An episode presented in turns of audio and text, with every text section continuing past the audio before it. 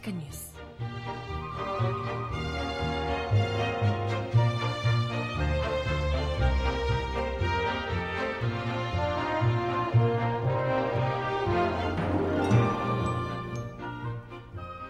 여러분 안녕하세요. 발칙한 뉴스 정혜림입니다. 서지영 검사의 검찰 내 성추행 폭로로 정치권에서도 미투 캠페인이 반향을 일으키고 있는 가운데 자유한국당에서도 드디어 이틀이, 이틀이 지나서 관련 반응이 나왔습니다. 자유한국당 장재원 수석 대변인은 결코 이를 정치적으로 이용하지 말아야 한다라고 했다는군요. 어찌 묘하죠? 서검사가 폭로한 사건을 은폐한 인물로 지목되고 있는 같은 당 최교일 의원, 당시 법무부 감찰국장에 대한 의혹이 계속해서 확산되는 데 대해 불편한 심경을 드러낸 셈입니다. 정작 내내 잠적했던 최교일 의원은 어제 저녁 페이스북을 통해 제 기억에 그런 일 없다라고 해명한 데 이어 오늘은 명예훼손까지 운운하며 적반하장으로 나오고 있습니다. 그러게요.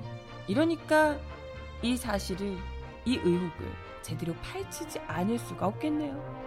음악 듣고 와서 오늘 이야기 함께 나눠보겠습니다.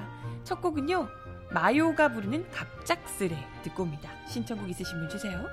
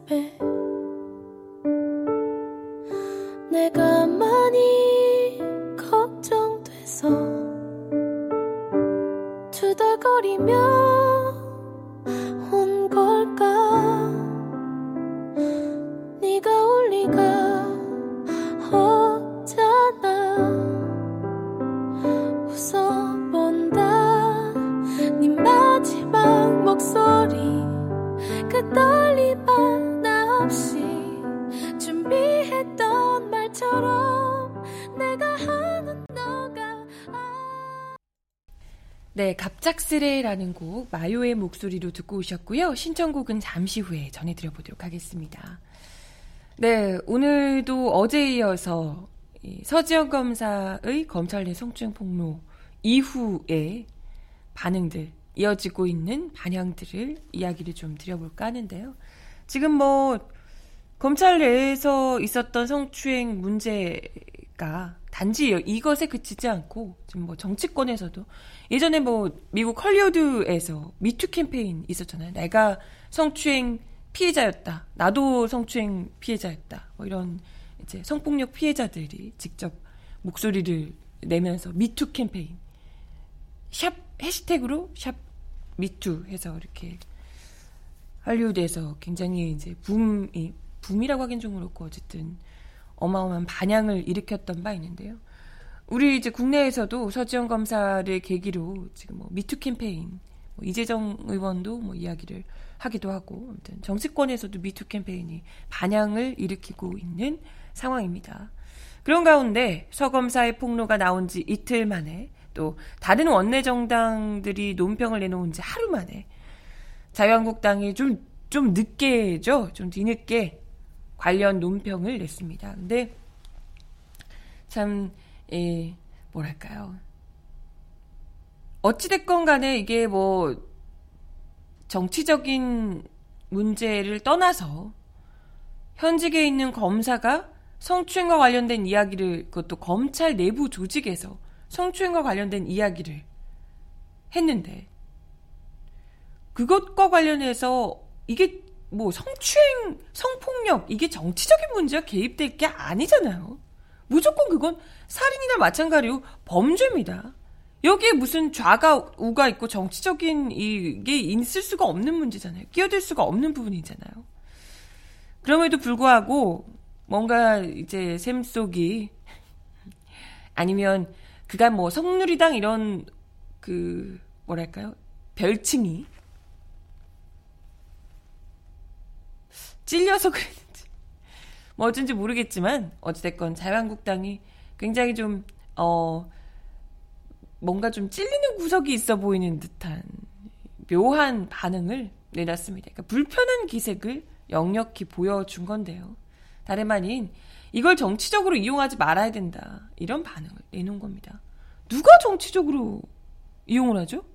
정치적으로 이용한 게 아니라 다름 아닌 이게 이제 논란이 되고 있는 인물 중 하나가 그때 당시에 있었던 전직 검찰 출신의 검사 출신의 그것도 이 사건을 은폐한 인물로 지목되고 있는 피해자 중 한 사람이 굳이 공교롭게도 우연히 자유한국당 의원이기 때문이죠. 아니 이걸 뭐 일부러 생뚱맞게 서지현 검사가 검찰 내 성추행 폭로를 했는데 이것 봐 자유한국당 나쁜 놈이네 이렇게 한 게 아니잖아요. 이게 무슨 정치적 공세예요. 공교롭게도 하필 서지현 검사의 이 검찰 내 성추행 이거 이 사건을 무마하려고 덮은 당사자가 바로 최교일 의원이더라. 당시에 법무부 검찰국장이었던 최교일 의원이더라. 이런 이제 의혹이 나오면서 자유한국당에 대한 비난이 쏟아지고 있는 거죠. 이게 무슨 정치적 공생입니까? 이게 일부러 그런 거 아니 그러면 그런 사람을 뭐하러 왜 자유한국당 의원으로 받았습니까? 그러지 말지 그랬어요. 그렇지 뭐 어찌됐건 정말 자유한국당이 이 문제와 관련해서 정말 안타깝게 생각하고 그렇다면 아니 그렇죠 최교일 의원이 그랬을 줄 몰랐겠죠 받을 때는 알았을까? 아무튼 뭐 몰랐겠죠 모르고 받았다면 이런 문제가 지금 나오고 있는 것에 대해서 진실을 확실하게 규명하고 만약에 최교일 의원이 실질적으로 문제가 있었다면 이런 부분들에 대해서 당 차원에서도 어떻게 할 건지를 그 후에 차후에 고민하면 되죠. 근데 이걸 다짜고짜 그냥 정치 공세이고 민주당이 한 검사의 피눈물을 가지고 자유한국당을 공격한다면 정치 공세이고 아주 못된 버릇이다. 뭐 이렇게 이야기를 했다고 합니다. 근데 그렇게 이야기하기에는 정말 못된 못된 버릇을 갖고 계신 분들이 자유한국당에 너무 많으신 거 아닌가 이런 생각을 하게 되는데요. 어제 이 최교일 의원도 내내 기자들과 숨바꼭질 하다가 페이스북을 통해서 본인의 입장을 밝혔다고 하더라고요. 이틀 만에 음, 침묵을 깨고 제 기억에 그런 일은 없다라고 해명을 하셨다고 하네요. 글쎄 워낙 그런 일이 많아서 기억을 일일이 못 하시는 건가 어쩐가 모르겠는데 아무튼 어제 저녁 6시 30분께 페이스북에 사건의 경위를 떠나 검찰국장 재직 시 불미스러운 사건이 발생한데 안타깝게 생각하며 제 이름이 거론되는 것에 대해 죄송스럽게 생각한다. 하지만 이 임은정 검사의 증언에 대해서는 기억이 없다라고 주장을 했습니다. 이분이 이제 그 임은정 검사가 당시 피해자가 가만히 있는데 왜 들쑤시냐라고 이제 호통을 쳤다고 폭로를 한 바 있죠. 네. 이와 관련해서 기억이 없다라고 주장을 했습니다. 그러면서 저와 4년간 같이 근무한 검사가 4년 동안 화내는 것을 한 번도 본 적이 없다고 할 정도로 통상 화를 내지 않으며 이 사건에 관해 아무리 생각해도 제 기억에는 임은정 검사를 불러 질책한 사실이 없다. 그러나 임은정 검사의 말이 사실이라 하더라도 그런 상황이면 성추행 사건은 개인 프라이버시를 개인 프라이버시에 관한 것으로 당사자가 문제 삼지 않는데 이를 떠들고 다니는 것은 맞지 않다는 정도였을 것으로 생각되고 호통을 쳤다는 것은 수긍할 수 없다고 덧붙였다고 합니다. 아니 검찰 내에서 성추행 사건이 발생했는데 피해자가 가만히 있으니까 너도 가만히 있어라 라고 얘기하는 게 이게 정상적인 일은 아니죠. 그게 당연하다고 얘기하는 것 자체가 피해자가 가만히 있는데 가만히 있으니까 내버려 둬라. 라고 이야기할 수 있는 문제인가요, 이게? 피해자는 말을 못할 가능성이 크죠, 오히려.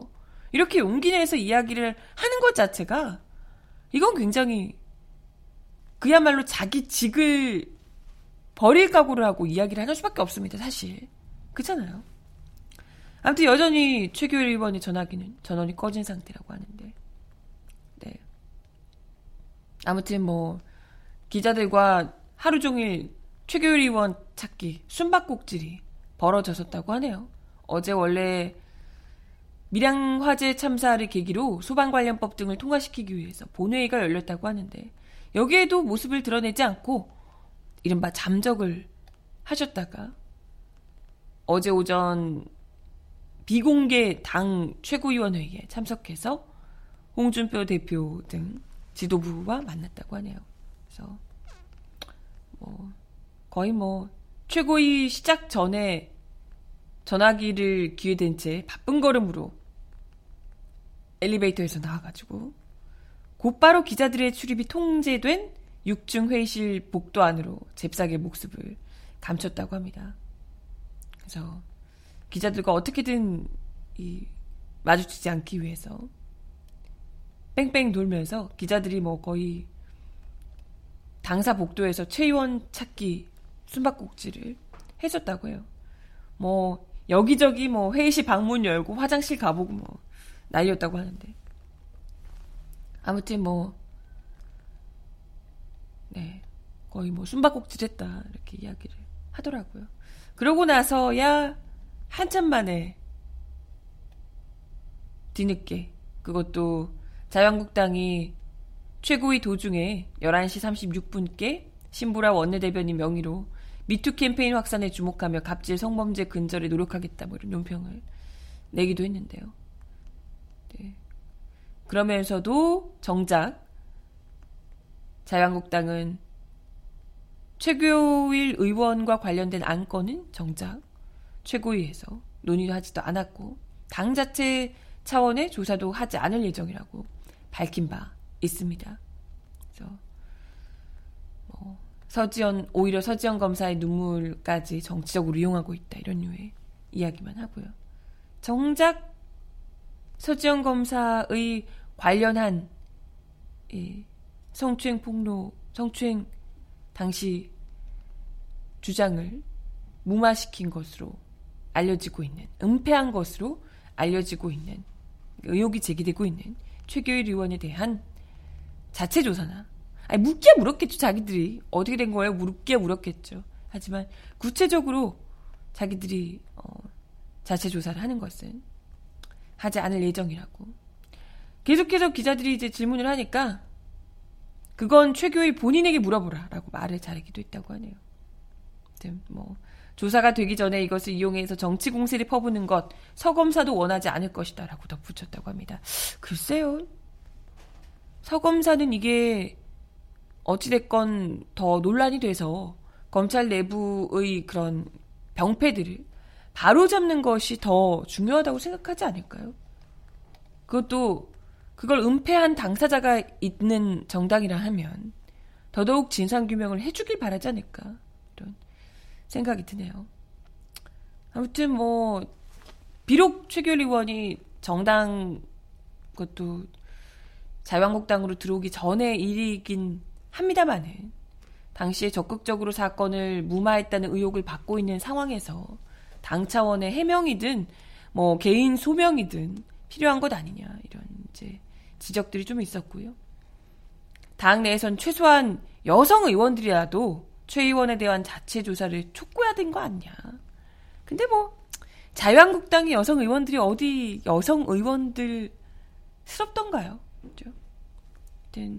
여론이 워낙 심상치 않으니까 긴 대화를 끝낸 최교일 의원이 페이스북에 뭐 그런 사실 없다라고 이제 해명 같은 해명, 해명 아닌 해명을 내놨는데 글쎄 뭐 오히려 오히려 이제 이게 일이 점점 커지니까 오히려 말 같지도 않은 역공을 펴고 있어서 이 문제가 더 심화되지 않을까 싶습니다.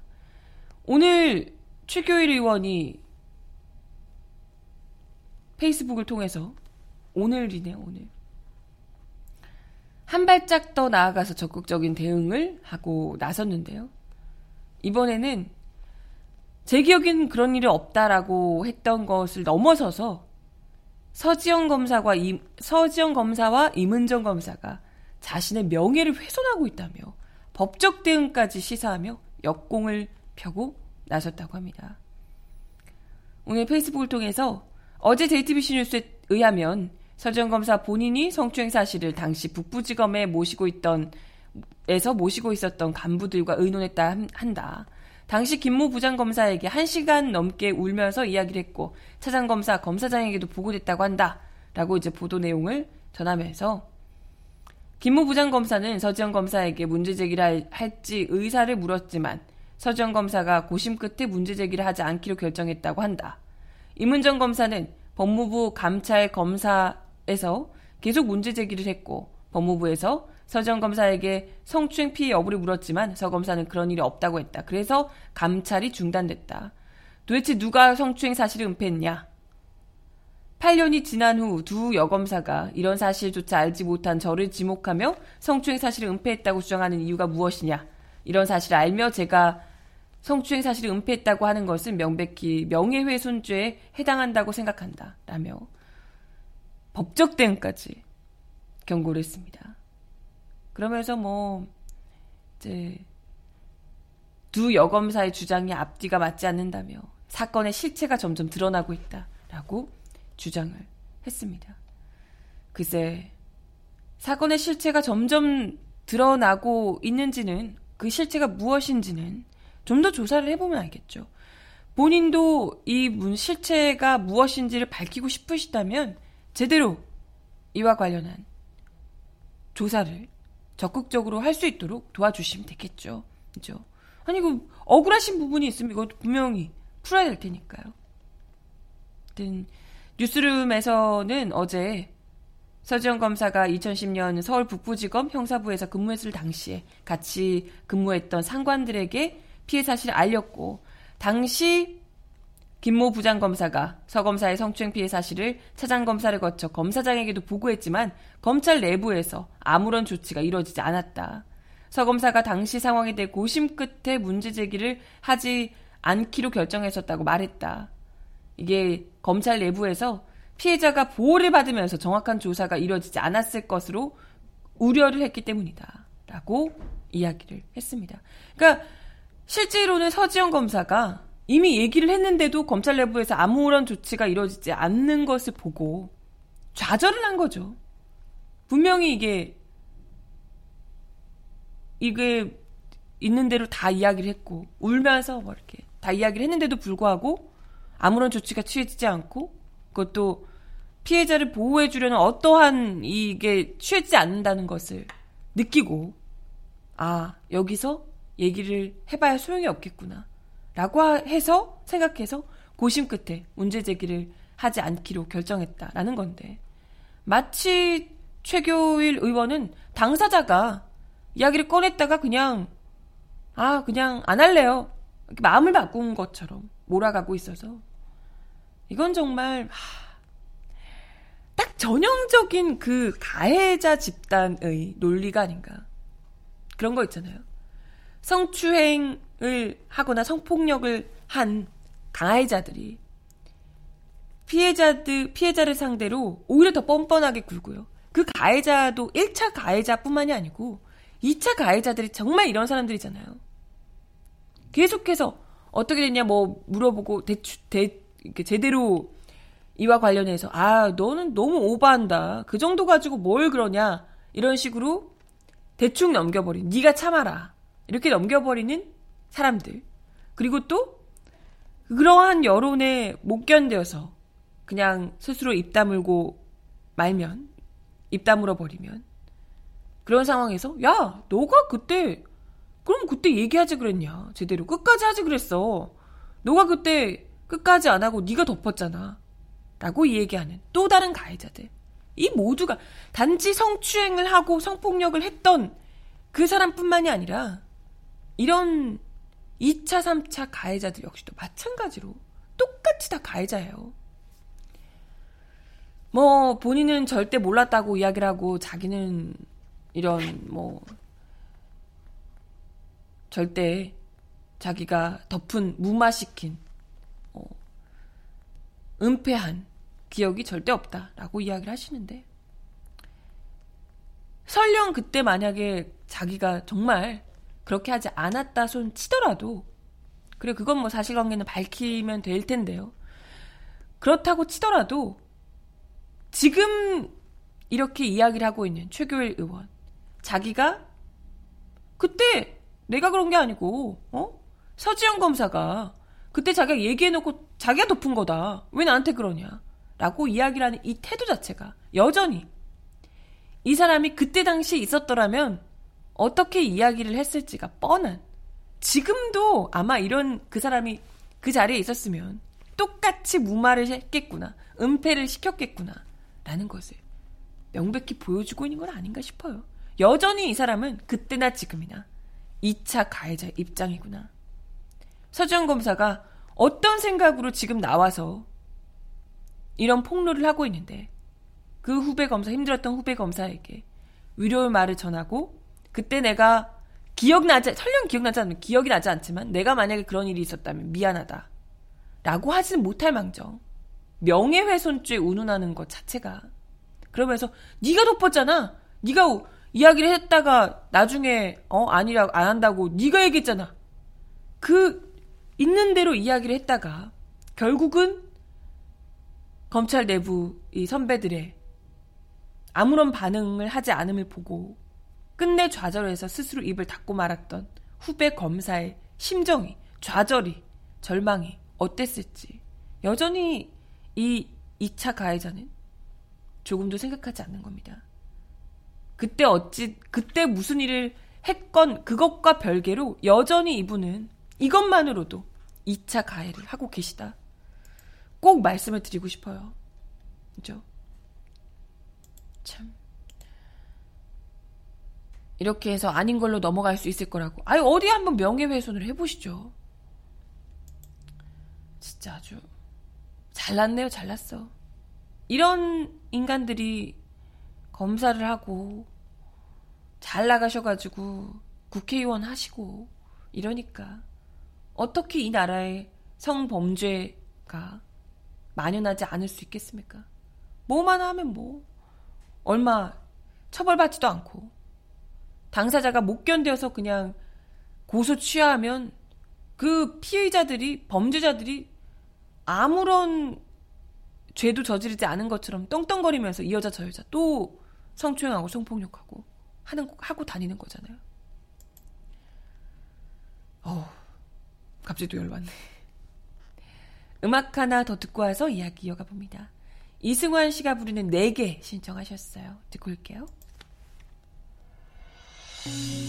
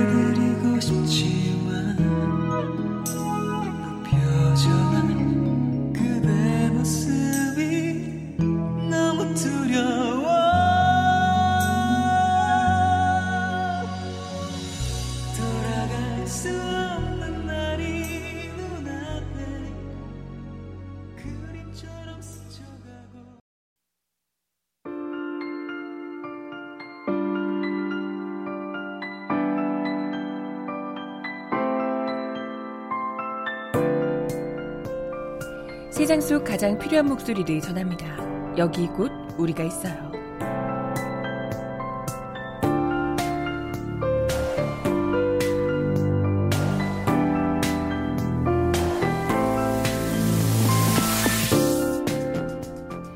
고양이가 우는 것 같아 현관문을 열어보니 갓난아이가 버려져 있었어요. 여대생 A씨는 지난 30일 오전 4시 영하의 날씨에 아파트 복도에 버려진 신생아를 발견했다며 집으로 데려왔습니다. 이후 형부는 경찰에 신고를 했고 아이는 무사히 구조가 됐습니다. 하지만 아이를 구했다는 A씨, 사실은 아이의 진짜 엄마였죠. A씨는 부모에게 들킬까 두렵고 혼자 아이를 키울 자신이 없어 아이를 구한 것처럼 해 양육을 포기하려 했다고 경찰에 자백했습니다.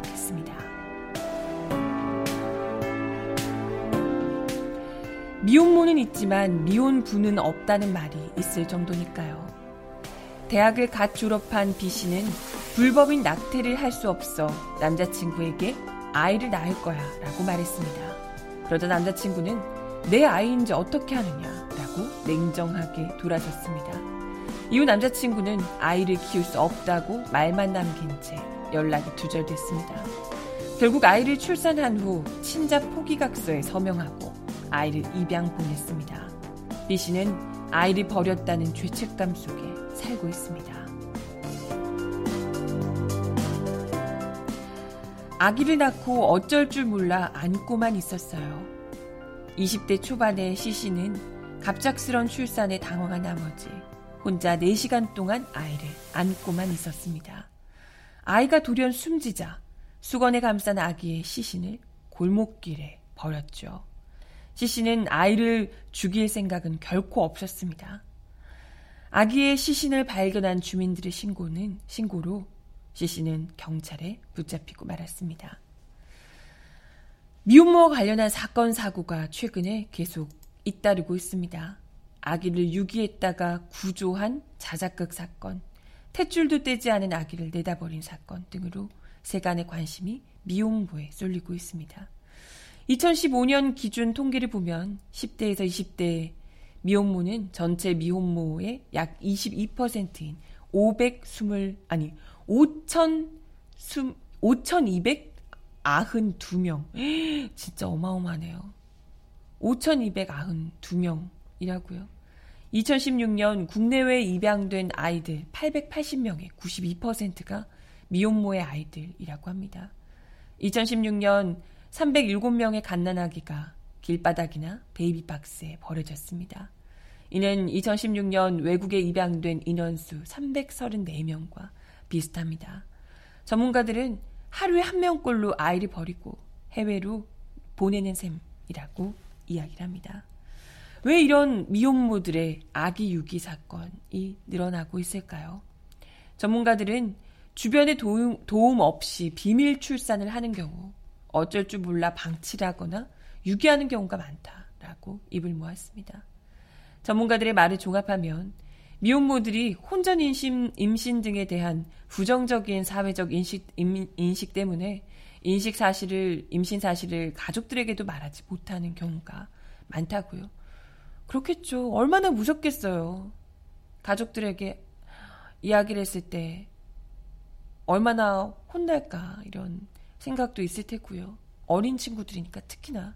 그리고 뭐 학교 친구들이건 누구에게든 다들 똑같이 일을 저지르고도 남자애들은 뭐 아무렇지도 않은데 여자애만 그야말로 그 사회로부터 낙인 찍히는 게 물란한 아이로 낙인 찍히게 되는 게 얼마나 두렵겠습니까? 또 바로 낙태나 입양을 권유받는 사례도 있고요. 낙태가 아직도 불법이죠 우리나라에서. 출산 이후에 정신적인 또 육체적인 고통을 겪은 이들이 아이를 유기하는 등 극단적인 선택을 감행하는 사례가 일어날 수밖에 없는 겁니다. 물론 예전보다는 미혼모에 대해서 사회가 관대해졌다고 이야기를 하지만 사실 관대해졌나요? 저는 관대해졌다고 생각되지 않는데 여전히 여전히 미혼모에 대한 편견이 달라지지 않았고 상담을 받거나 시설에 가는 것조차 신원이 노출될까봐 두려움이 있습니다. 차라리 그나마 남자친구든 이 임신을 한 그 아이 아버지가 아이를 같이 책임지겠다라고 해서 어린 나이에라도 뭐 결혼을 해서 아이를 같이 키우는 경우는 정말 해피한 경우고요. 보통 이 남자들이 내 아이인지 어떻게 하냐, 뭐 나는 책임 못 지겠다라고 도망가 버리거나 이렇게 돼서 그냥 아이를 그 어린 나이에 혼자 키우게 되는 경우들이 그것도 두려워서 가출을 해서 미혼모 시설 이런 데서 그 어린 아이들이 아이가 아이를 키우는 이런 일들도 많고요. 그도저도 안 되면 두려운 마음에 이렇게 아이를 유기를 하는 혹은 아이를 살해하는 일까지 벌어지고 있다는 거죠. 그건 정말 이 사회가 어, 미혼모를 미혼모를 아이를 키울 수 없도록 만들고 있는 아니 사실 정상적으로 결혼 정상적인 것도 웃기지만 어쨌든 돈을 벌고 있는 직장인들이 아이를 결혼을 해서 축복 속에 아이를 낳아도 기르기 힘든 세상이잖아요. 그렇잖아요. 정상적으로 이렇게 결혼을 해가지고 해도 돈 너무 많이 들고 뭐 감당하기 어렵고 해서 아이 안 낳겠다고 하는 사람들이 정말 차고 넘칩니다. 그런데도 불구하고 하물며 이 어린 제대로 일 한번 해보지 못해서 10대, 20대 이런 친구들이 아이를 갑자기 낳았다면 얼마나 무섭겠어요. 얼마나 두렵겠어요. 당장에 이건 먹고 사는 문제부터가 걸려 있을 테고 아이를 정말 용기 있게 낳아서 내가 기르겠다 한다 하더라도 이거는 감당하기가 보통 어려운 것이 아닙니다. 사실 아, 임신이든 이런 부분들을 저는 뭐 개인적으로 분명히 이건 그 아이 아빠를 확실히 이건 정부 차원에서 정확히 추적해서 그 아이 아버지에게도 책임을 묻게 해야 된다고 보고요. 법적으로. 그래야만 이게 실수로라든 뭐 사고로든 이 남자들도 책임을 가지고 관계를 하더라도 하게 되지 않을까. 어린 나이. 요즘 뭐 어린 애들한테 그러면 안 된다고 될 문제가 아니잖아요. 그 책임감을 기르도록 하는 게 일단은 가장 중요할 것 같고요. 그것과 별개로 정말 우리나라가 지금 뭐 가뜩이나 이 아이를 기르는 사람들에 대한 배려가 여전히 많이 부족한데 특히나 미혼모들을 위한 제도에 너무나도 한계가 많다는 비판의 목소리가 많습니다, 정말. 미혼모들이 임신 및 출산과 관련된 의료, 숙식, 상담 등 서비스를 제공하는 시설에서 있을 수가 있다고 하는데요. 하지만 보통은 출산 후 6개월 미만까지 거주가 가능하다고 합니다. 6개월 있다가 나가야 돼요. 이 아이기 6개월 정도밖에 안 되는데. 정말 임시적인 조치인 거죠. 정작 미혼모가 일을 하면서 아이를 키울 수 있는 환경을 만드는 게 이게 정말 쉬운 일이 아니라는 거죠. 당장의 경제적으로 어려움을 겪을 수밖에 없기 때문에 미혼모들이 아이를 아예 포기하고 입양을 보내기도 하는데 그것도 또 2012년에 입양특례법이 개정되면서 입양 절차가 까다로워졌다고 합니다. 그러면서 아 입양 보내기도 어려운데 그냥 애초에 아기를 유기를 해버리는 경우가 기록을 남기는 것 자체가 아예 두려워서 입양 대신 베이비박스를 선택한다는 거죠.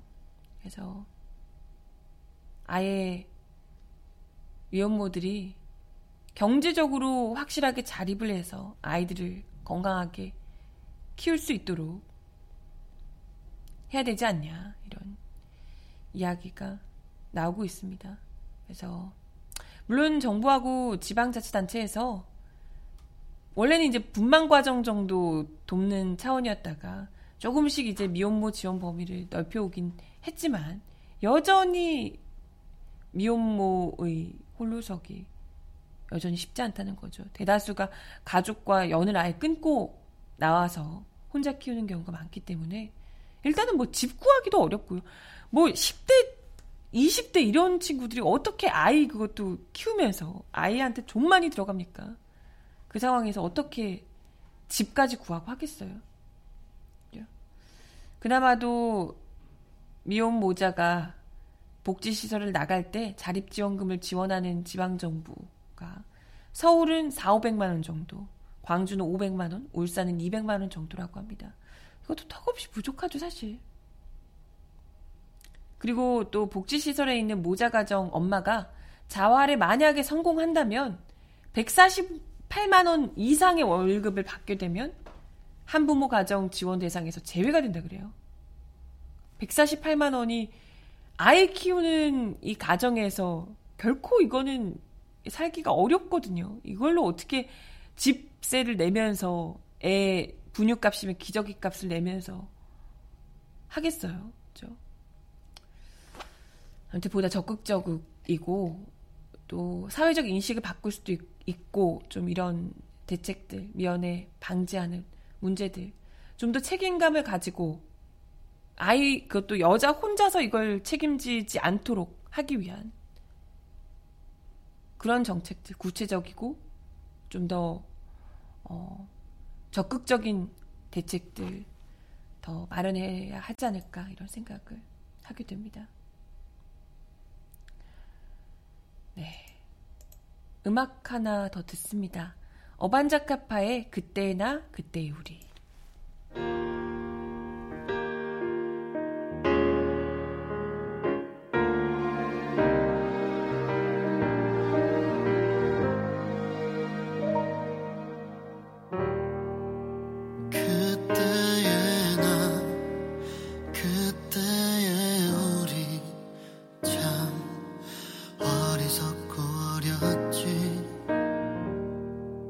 이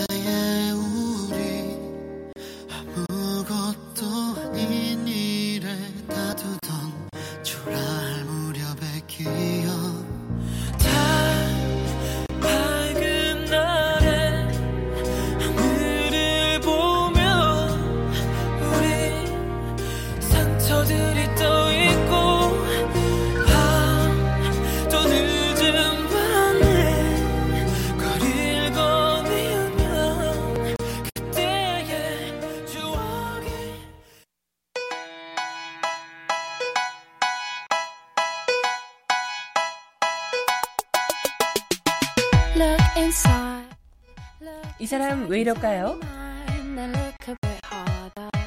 Cause we're so uninspired, so sick and tired of all the hatred you harbor. 세월호 참사 당일 박근혜 전 대통령의 7시간 행적조사를 막아달라는 내용의 문건을 검찰이 확보했다는 소식입니다.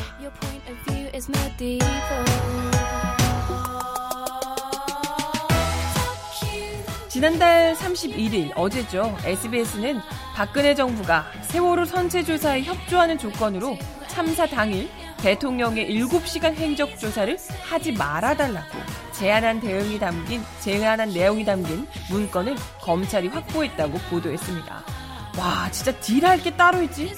보도에 따르면 지난 2015년 11월 세월호 특별조사위원회는 박 전 대통령의 세월호 7시간 행적 조사 안건 의결을 시도했고 이를 감지한 해양수산부는 비슷한 시기 대응 문건을 작성했습니다.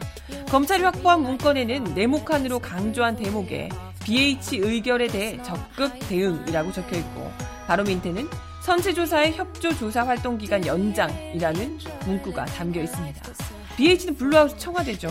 세월호 참사 당일 박근혜 전 대통령 박근혜 씨의 7시간 행적 조사를 막기 위해서 선체 조사와 활동 기간 연장을 특조위에 제안하라는 지침을 내린 것으로 추정됩니다. 기간 연장해 줄 테니까 7시간 건드리지 마. 라고 딜을 했다는 거죠. 실제로 특조위 한 관계자는 당시 해수부 고위 관계자가 이석태 특조위 위원장을 찾아와서 박근혜 7시간 조사를 막아달라고 요청했다고 밝힌 말씀입니다. 해수부 문건은 2015년 초에도 작성됐습니다. 특조위가 출범을 앞둔 시점인데 문건들에는 특조위 조사 방해를 위해 직제를 바꾸고 예산과 인력 지원을 줄이겠다는 내용이 담겨 있습니다. 검찰은 해수부가 특조위에 대한 태도를 바꾼 2015년 1월에 주목하고 있는데요. 또 검찰은 당시 김재원 당시 새누리당 의원이 해수부에 전화를 걸어서 특조위 지원에 대해 격앙된 반응을 보였다는 진술을 확보한 것으로 전해졌습니다. 이후 당정청 3자 회동이 이루어졌고 수많은 방해 공작이 이루어졌다는 게 검찰의 판단입니다.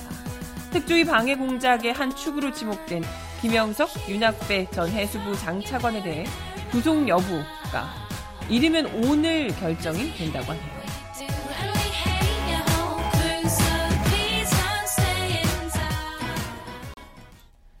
아니 대체 그놈의 7시간에 뭐 우리가 알지 못하는 뭐가 더 있길래 이러는 거죠 진짜 나 너무 궁금하네 하, 네. 어떻게든 그걸 막아보려고 선체조사위 아니 당연히 수백 명의 국민이 목숨을 잃은 사건의 진상을 규명하는 것을 두고 그걸 딜을 하고 있다 진짜 아주 뭐가 그렇게 대체 뭐가 그렇게 감추고 싶었을까요?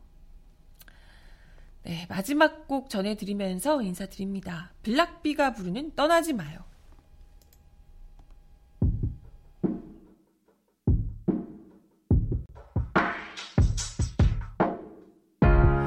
어딘지 숨어버린 설렘이 무뎌진 감정들이 돌이켜보니 또 착각이네 과분하게 느껴진 너의 표현들이 이젠 그리워 지려고만 해 너의 손을 잡고 눈 맞추며 네, 오늘도 바치카 뉴스 함께 해 주셔서 감사하고요. 좋은 하루 보내시고 바치카 뉴스는 내일 10시에 다시 뵙겠습니다. 여러분 내일 만나요. 안녕. 난 그럴 자신 없는데 너의 말 가볍게 생각하며 스쳐 지나가던 날